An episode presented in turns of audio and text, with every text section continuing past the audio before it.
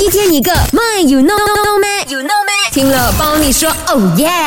My you know me，今天我们来聊聊，就是为什么游泳的时候哦，手指头啊、脚趾头呢会起这个皱纹的呢？啊。呃，可能很多朋友给你答案就是，哎呦，因为你泡水泡太久了啦，然后呢发衰呀。我跟你说，发水是这样子的咩？发水会起皱纹的咩？啊，之所以游泳啊太久啊，手指头啊、脚趾头会起皱，是因为身体正在增加手脚摩擦力的自主意识的行为。OK，那皱纹呢，就是手指头或是脚趾头啊，这个皱纹呢将会构成排水沟，将身体表面的水引开，从而呢就是保持啊牢固的抓地力了哈。简单来说就是呢，你游泳的时候就想象一下自己的手指头啊、脚趾头突然就变。成轮胎有花纹这样子，然后呢，那个水呢就从那些花纹那边流走了。啊，就这么简单。啊，OK，绝对不是啊这个肿胀啊这问题了哈，所以这个就是为什么泡在水里却只有手指头、脚趾头会起皱纹，而身体没有起皱纹的原因啦，OK。